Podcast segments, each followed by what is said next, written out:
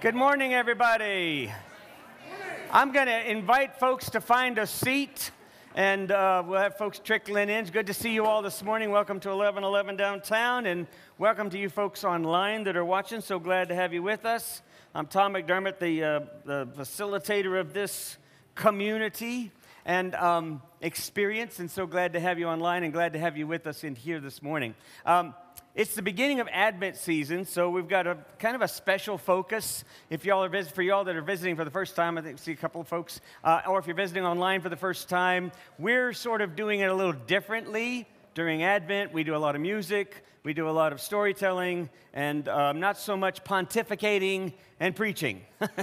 so I announced last week that I probably wouldn't be doing a sermon. I think I actually said I will not be doing a sermon uh, for the next three Sundays. Uh, mainly said it publicly so that I would make sure that I lived up to my own promise. Um, which is great because there's nothing I love more than telling stories and inviting people to tell stories and listening to some really great music. So um, I'm glad you're all here for that. I'm glad you decided to check out to check in with us online as well. So, a couple of quick announcements while you're registering your attendance and with the cards and online.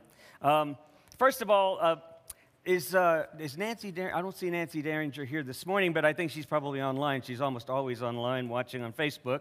Um, we're doing something on Monday. There's an organization here in Fort Worth called Braver Angels. It's actually a national organization. And their whole, their whole, their whole structure and, and mission is around finding ways to communicate with one another, finding better paths towards conversations across differences, especially in our particular cultural um, uh, experience that we're in right now, divisiveness. So they have local chapters, and we have a very strong local chapter in Fort Worth, one of our own, Nancy Derringer, who joined last week and has been involved in our online stuff and with a lot of our digital aspects. Um, she uh, is, is, a part of this. So, one of the co leaders of the and coordinators of Braver Angels is going to be online with us tomorrow evening for the Crafting Difficult Conversations group. It's always Monday night and it's always at 7. You'll see the information there. There's actually, if you want to get the Zoom link, you can either email me or you can email Nancy Derringer um, on the, uh, you see the email there. You can email her and she'll send you the link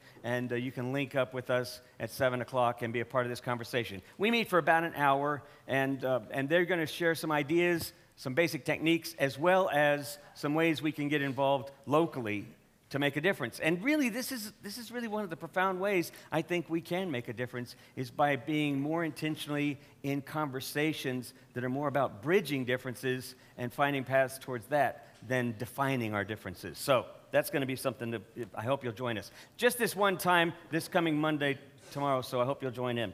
Um, we will not be having wine and wishful thinking. Um, I mean, some of y'all will meet anyway because you just like to go to the wine house. But um, I will not be facilitating one this week because I've got church responsibilities. And so uh, we won't be having it this week. We'll see about next week how that happens. But um, so I invite you to uh, come and join us on the 11th instead of, I mean, yeah, on the 12th. Okay but not this week.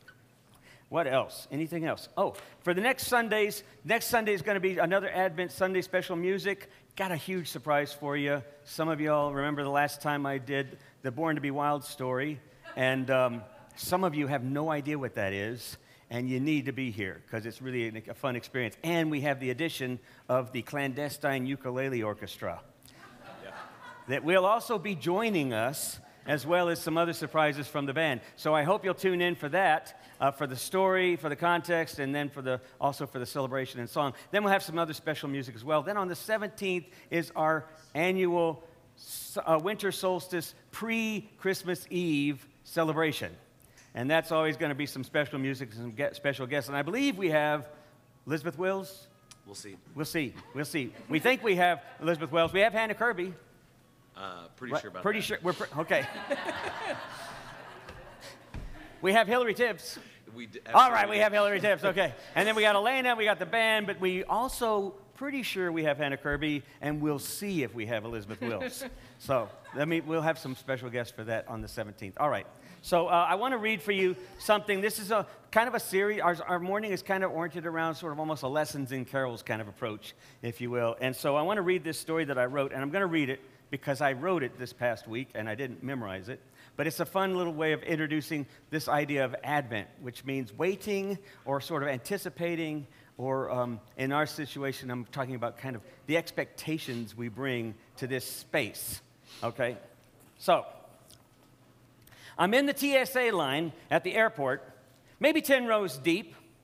On my way home, I'm on my way home from the, for the holidays after a two week author tour, children's author tour with schools and hospitals. The LED sign above says 35 minute wait.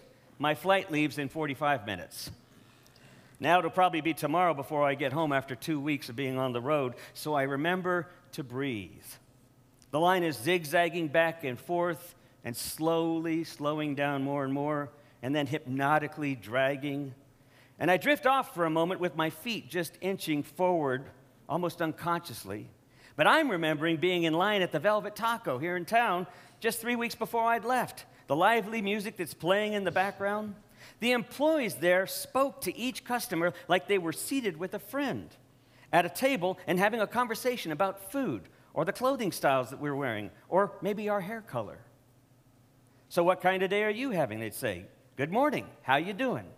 honestly would say, one woman would say to me, clarifying my order, I like my, mine with onions and other spices on the fish taco. So that later, when I'm talking to a friend, they'll know my day was a spicy one. and we both laugh. Each order they call out is accompanied by, Love the color of your hair, or I hope this makes your day a little better, or I look forward to seeing you again next time. Suddenly, any stress that I brought in with me that day to the taco, to the velvet taco, has now dissipated by the time I leave. But back in the TSA line, still dragging slowly, we pass one another third, fourth, fifth time, awkwardly trying to avoid looking too directly into each other's eyes, though I'm starting to feel oddly connected to these people, and I'm tempted to start up a conversation. Hey, didn't I just see you a minute ago? We should be friends by now. But it's all seriousness in the TSA line with the implicit anxiety that accompanies this process. And I get it because we want to be safe, but we also don't want to miss our flight. But what may be missing in such a moment, like in all of our moments, is this experience of joy. In all our lines and our routines, and even at challenging, frustrating moments, I wonder is joy possible? How does one prepare the way in such a place or in such a time as this or this. John the Baptist felt something. He dressed up crazy and started shouting, Make way for joy, make a path for love, because it's already here. And maybe that's the ticket that we don't wait for it. We just jump into the line and take it on faith. Little moments of joy at the heart of the matter that hold the whole thing together, even when things seem to be falling apart. Life can be anxious and it can be mundane like we're just sitting in a long line. John the Baptist says, Repent, turn around, take notice, talk about it. Hope is opening up to the delight and the joy that is strangely always present even in the hard times. All joy needs is a path.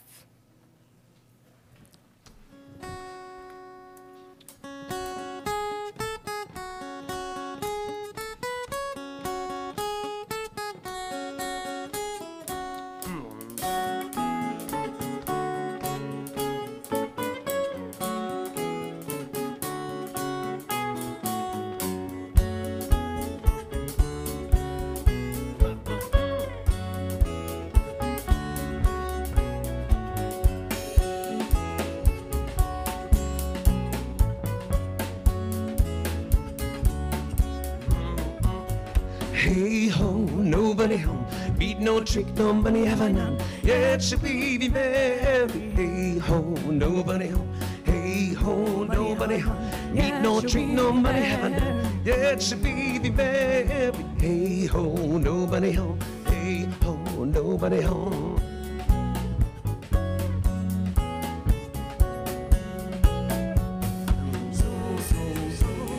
Please, These goodnesses are so okay. Apple, a pear, a plum, a cherry. Any good thing to make us all merry. One for Peter, two for Paul, three for him who made us all. God bless the master of this house and the mistress also, and all the little children around your table grow. The cattle in your stable, the dog by your front door, and all that dwells within your gates. We wish you ten times more. Soul, soul, soul cake. Please, good missus, a soul cake. Apple, a pear, plum, a cherry. Any good thing to make us all merry. One, the beat, two, the ball. Three, for him who made us all. Go down into the cells and see what you can find. If the barrels are not empty, we hope you will be kind. We hope you will be kind with your apple and strawberry. For come no more soul till this time next year. Soul, soul, soul cake. Please, good missus, a soul cake. Apple, a pear, plum, a cherry. Any good thing to make us all merry. One, the beat, two, the ball. Three, for him who made us all. The streets are very dirty, my shoes are very thin. I have a little pocket to put a penny in. If you haven't got a penny, a halfpenny will do. If you haven't got a halfpenny, then God bless you. Soul, soul, soul cake. Please, good missus, a soul cake. Apple, a pear, a plum, a cherry. Any good thing to make us all merry. One for Peter, two for Paul, three for him who made us all. Soul, soul, soul cake. Please, good missus, a soul. Apple, a pear, a plum, a cherry. Any good thing to make us all merry. One for Peter, two for Paul, three for him who made us all. Three for him who made us all.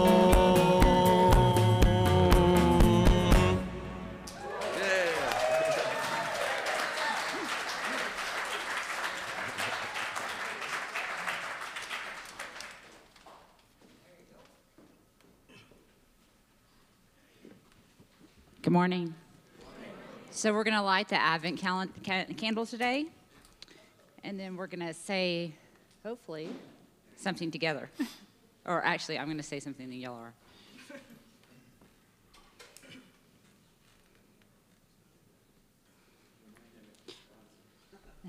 Responsive. There you go. come, come, whoever you are, is my line. Now y'all say.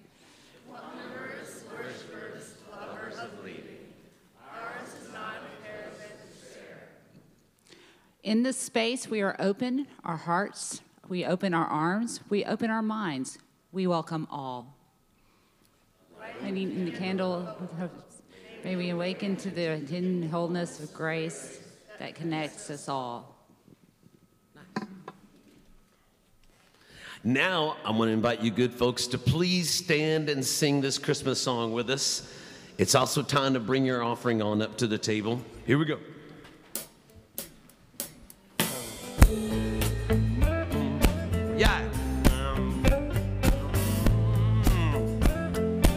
Join with us right here. Love came down at Christmas. Love, lovely, love divine. Love was born at Christmas. Oh yeah, stars and angels gave the sign. Come on. Yeah.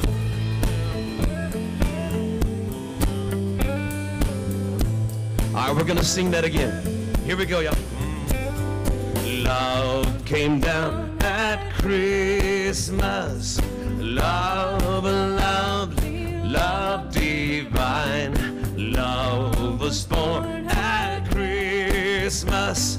Stars and angels gave the sign. Rock out, yeah.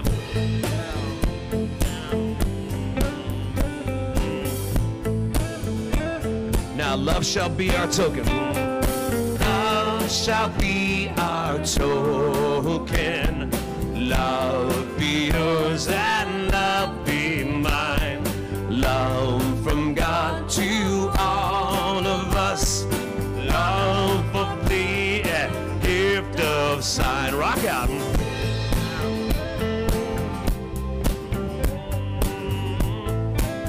Now the chorus again. Here we go. Love came down at Christmas. Love, love, love divine. Love was born at Christmas. Stars and angels gave the sign. Stars and angels gave the sign. would y'all please take a moment now and offer one another a sign of peace, please?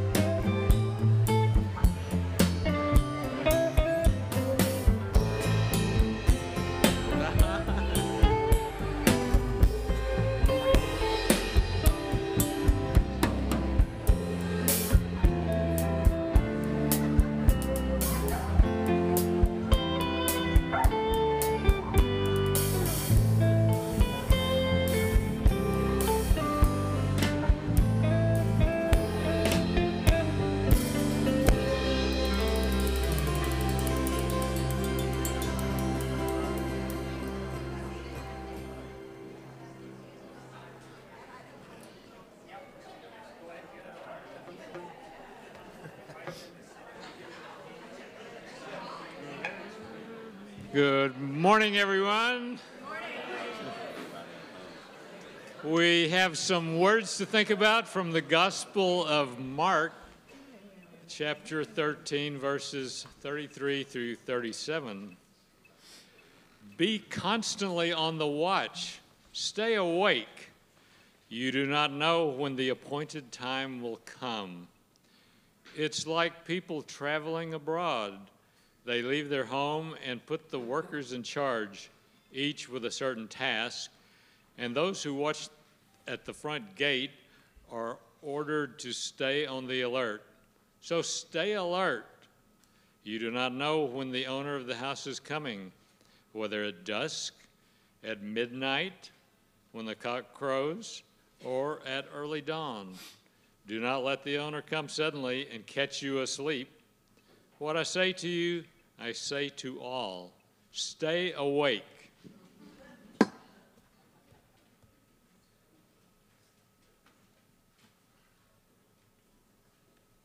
we come to our, our Kairos time, I'm ask you to go to sleep.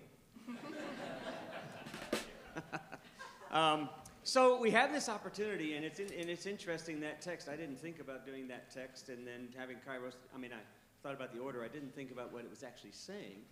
If anything, Kairos is about being awake. It's about being present and attentive, but it's also about letting go. So it's this practice of learning how to be, and it's actually very much a form of prayer. It's a, it's a way of learning how to let go of the judgments and the anxieties, even as they come, even as our minds get flooded with lots of thoughts when we're trying to be meditative or when we're trying to be in sort of that silent, still spot. These, these things are fine, and learning to, to see them, to recognize, and then let them go is a real talent for teaching us and uh, empowering us on how to do that in all of our moments. To be, to be ready for any moment where joy is waiting, where hope is waiting, where delight is waiting. And guy, as Ross Gay would say, the wonderful uh, poet um, who wrote the Book of Delights, as he would say, what better time to be looking for delight than in those times when it seems least likely to find them, to find it. And so that appointed time is always inviting. And the challenge, of course, is to learn how to take it all in and let it go in order to experience what else is there. So, what I'd like to invite you to do is we do this time of sort of quiet breathing, and um, I invite you to close your eyes if you like, to, or just to look down at the floor. Don't look at me, but look at the floor, look at the chair in front of you. Find a focal point, and just begin inhaling slow inhales and exhale with a little bit longer exhale. Maybe three or four seconds in, and then maybe four or five seconds out. Just invite you to do that, and then um, I'll invite you to do something else in just a moment.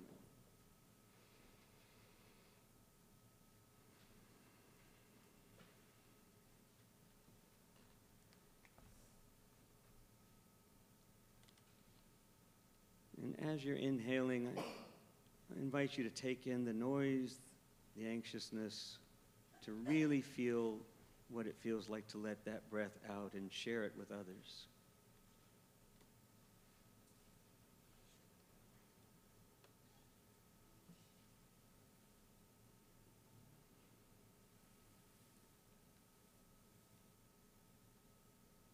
And as you're continuing to breathe in and out, think of one moment that comes to mind where you experienced a sense of surprise and delight.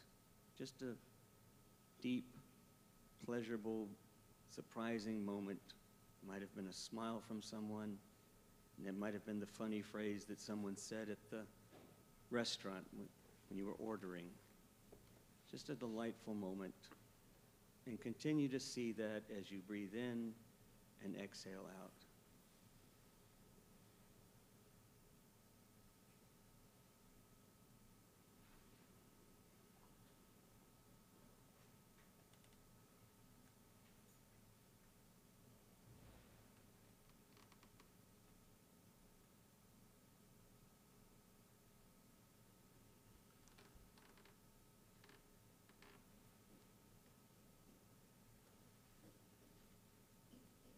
Holy One, in this season, we remember that we are in the midst of challenges all the time difficult images, bad stories, anxiety.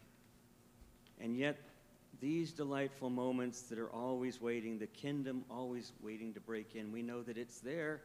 We just forget sometimes to be present. Remind us to breathe, and that in, within each breath we give thanks that we are present to the possibilities of the kingdom. Amen.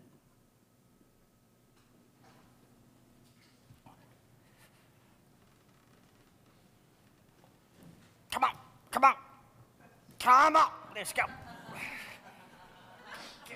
Come on. Uh, Fresno, sit. You're only half coyote, so I know you speak my language. Sheep, you get back. This is Petey Fisk speaking to you for the Greater Tuna Humane Society. And I want to encourage any of you thinking about getting a Christmas pet not to succumb to the urge to get an exotic animal because after a few weeks the new wears off and I end up with it. It might be cute to teach barroom language to that mynah bird, but when your fundamentalist relatives show up and they're woken up at dawn by that bird cussing up a blue streak, what do you do? You give them to me. That baby alligator is a family favorite when it's as long as your finger, but 10 months later, when it hisses at your sister in law and tries to mate with your luggage, what do you do? You give them to me. Exotic animals have mean streaks, and I got the stitches to prove it. If not, it, it, skunks are moody, raccoons are self centered, and wild boars have a zero success rate as yard pets. so just say no to the wild animals. If nothing else, it'll cut down on your doctor bills. As my grandma used to say, you give nature some space and it won't try to kill you. Ow. Fresno. I know you're only half coyote, And you ain't used to being stampeded by wild sheep, but you bite me one more time and you're going to hear the call of the wild. This- this natural enemy thing is just about to kill me. And Paula, I know iguanas are prone to depression, but you're going to end up with a zipper and a snap if you don't lighten up. I'm so ashamed of you all. Where's your Christmas spirit? There it is. Look at that star shining like the very first Christmas. Look at it. We're all a part of it too. Shepherds watching their flock by night. Obviously, there was a coyote problem when they first saw it. Mary and Joseph went to the inn. There was no room, so they had to have the baby Jesus in a stable with the cattle and the sheep and the iguanas. there wasn't even anybody here left to see that star when it was there. It's like it's like looking at eternity shining down on every one of us. Peace on earth, goodwill towards everybody. I never get tired of hearing that. Well, it's something to wish for anyway. This is Petey Fisk speaking to you for the Greater Tuna Humane Society. Thank you.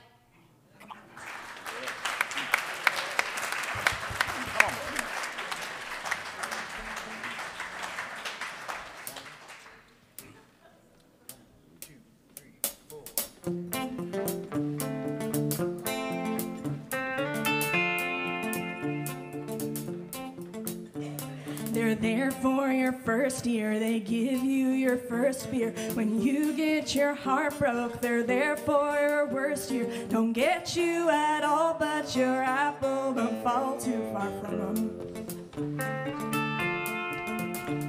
They own too much wicker and drink too much liquor. It washed your hands of them. Blood's always thicker. You might look just like them, but that don't mean you're like them, but you love them.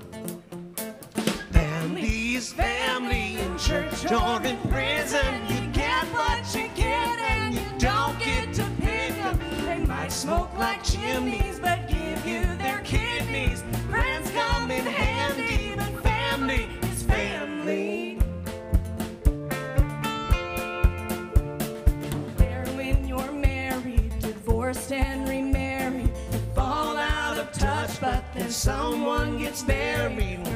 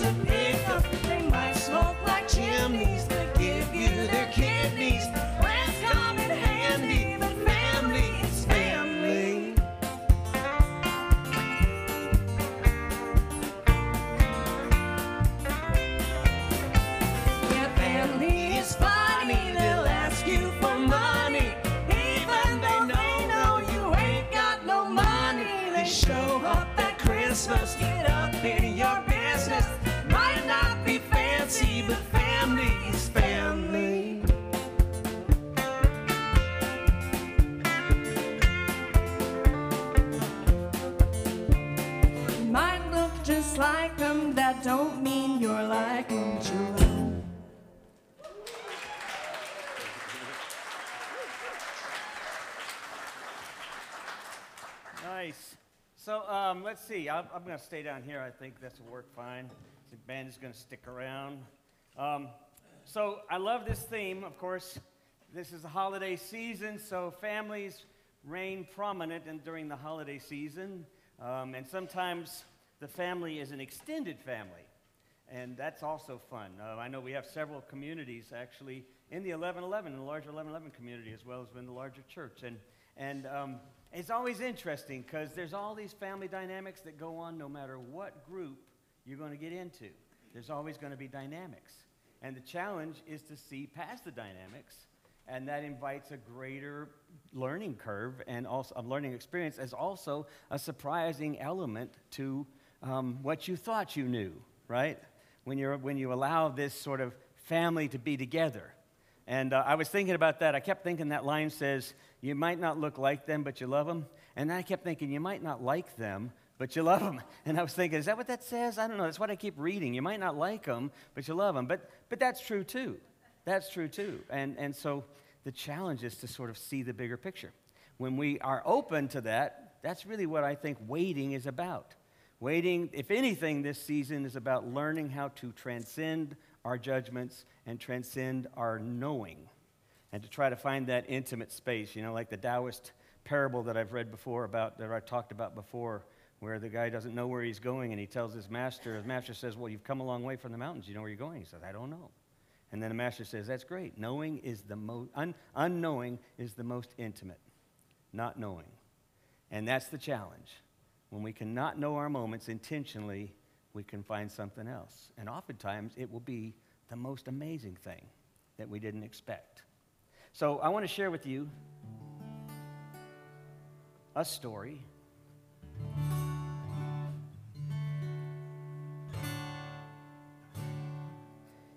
And it's a story of parenthood and of childhood wisdom and sort of the discoveries that happen when we open ourselves up to our moments rather than trying to sort of routinize them, routinize them, or control them.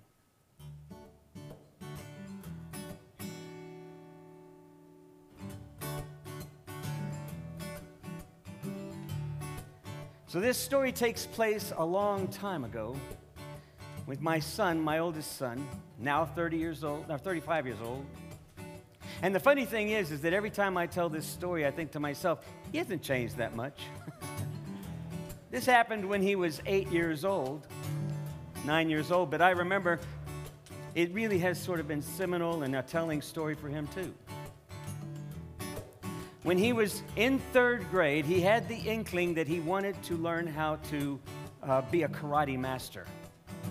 He was going to learn how to be a, a, a, a, a kung fu, kind of a black belt in kung fu. And it seemed like it would be a fun thing for us to do together. Baseball wasn't working. No matter how many times I stood at the outside outline, out, outfield fence when they were playing a game, Linda said, You need to go out there and stand by the fence again. And there he was in right field, and I'd say, Tim, look at the batter.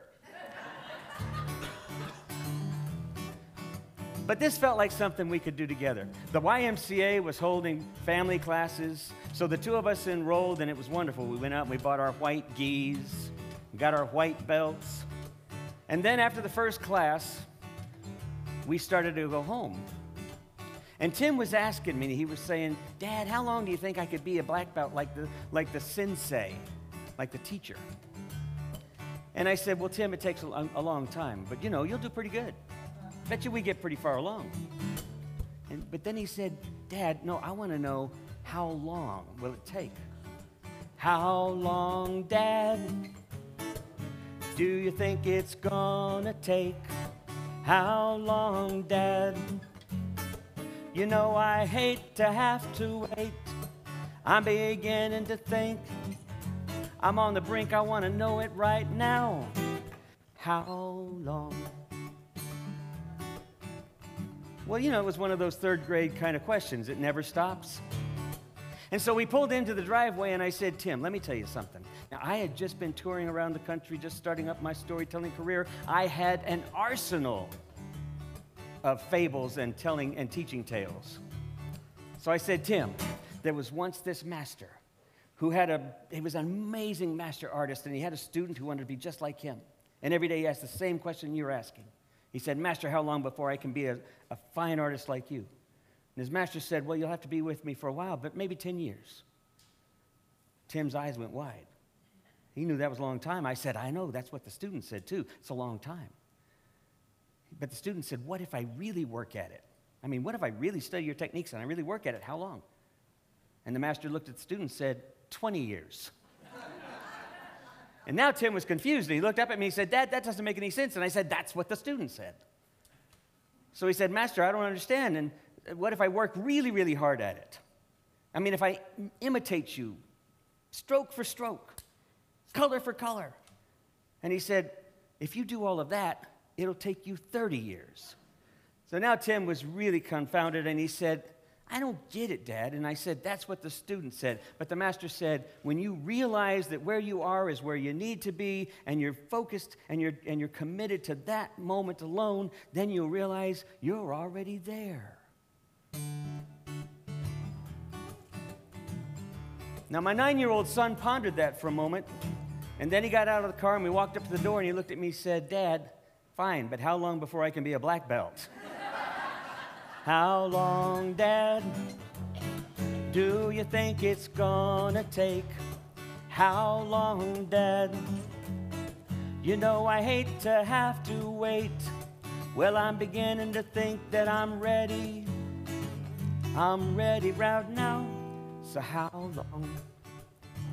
Well, now we went to this class for about six to eight weeks, and it came up every single time that question. You think I'm there yet? Do you think I'll get to move on to the next belt? Do you think I'll get to get a black belt? I'm pretty good, Dad. You know, third grader kind of talking. And so when we got to the YMCA parking lot after about six weeks, I looked at him and I said, it was just getting to be pestering, but I thought, well, here's still a blank slate. I can try some more stories. And I said, Tim, you know, I want to tell you a quick story. There was this guy who was this old guy sitting on the porch of his house. And he had a black pot and he was stirring it. It was so strange that people who would walk by would notice that here's this old guy stirring a black pot on his porch. So one fellow decided to question what was going on. And he walked up to that old man, he looked at the black pot, and he noticed it was filled with golden nuggets. I mean, real gold.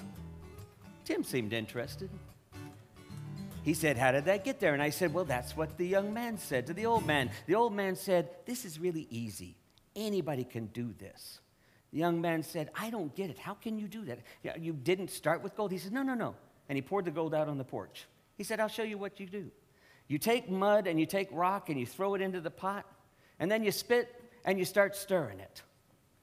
And then, as he was talking to the young guy and stirring the pot of rock, mud, and spit, golden nuggets started to appear. And the young man's eyes went wide. He said, That's amazing. He said, No, it's really not that hard, the old guy said. So he gave him the pot and said, Don't forget the formula and go and try it out yourself. And Tim looked at me and he said, And did it work? And I said, Well, the young guy took the pot home. He did just like the old guy had told him. He put in mud, he put in rock, he spit once, and he started stirring. And he got mud and rock and spit. He said he did it again, he did it again, and he did it for days, I said. And Tim was like, Well, what was he doing wrong? And I said, That's what he wondered too. And so he took the pot back to the old man and he walked up to the porch, and the old guy was still sitting out there, and he said, You lied to me. And the old guy says, I don't ever tell lies. He said, oh, What do you mean? And he said, I did exactly what you said, and all I've gotten was mud, rock, and spit. And the old guy looked at him for a moment, and then his face went wide, and he said, I almost forgot. Did I forget to tell you that while you're stirring, you must never think about the gold?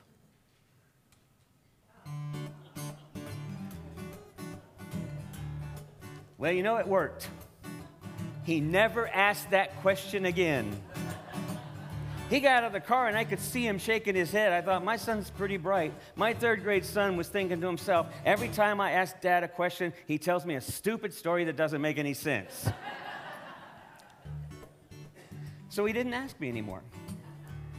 And then one, one evening after class, we were standing in line, and at the end of the class, the sensei would always line us up, and then he would go down the line because parents had reported to him maybe my son or my daughter got a nice grade in class, maybe they got a, a good citizenship notice or something, and then maybe they were actually going to be tested and they, ex- and they received their next belt. And so the sensei would go up and down the line alphabetically until he'd get down towards us, and, and it was always calling someone forward. And then when someone would get acknowledged, they would back I mean, they would walk forward to the sensei, and the sensei and his assistants would bow, and then he would say what the award was, and then the, the student would bow again, and then we'd all applaud as the student backed up into line again.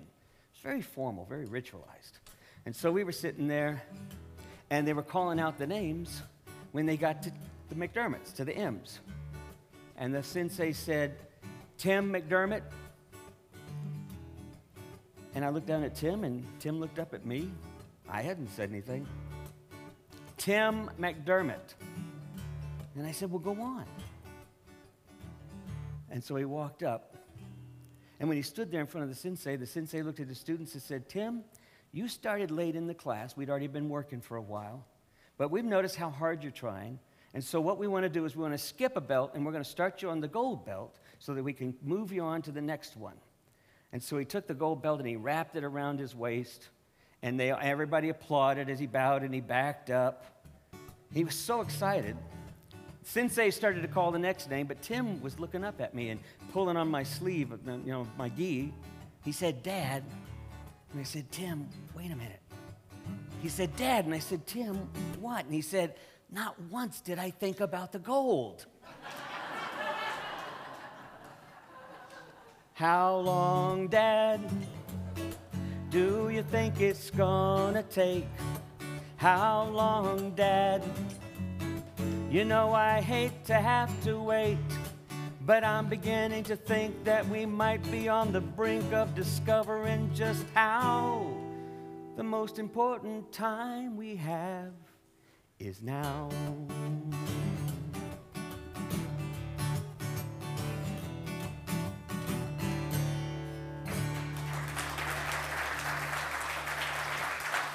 Thank you. Linda said, Well, you're going to say something after that, aren't you? And I said, No.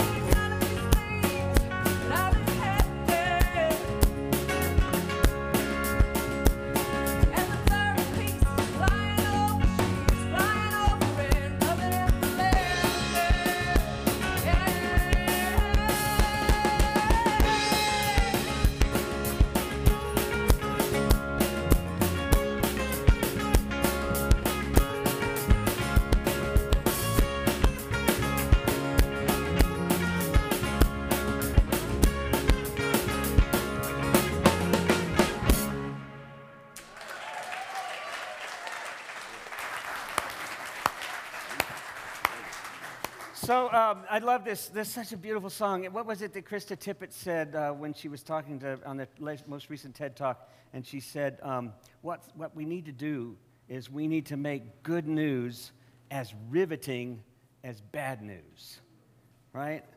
And so there's so many people being Jesus out there, right? We just and we get the chance to be Jesus too, and we get the chance to sort of go like, there's some there's something exciting here. Not sure where it is, but I, I know it's here, and be be part of that path. And so my benediction for us is coming from Mary Oliver, of course. So let's stand. If you know it, you can say it with me. But it's our benediction for maybe the rest of this Advent season. Instructions for life. Pay attention, be astonished, and tell about it. Amen.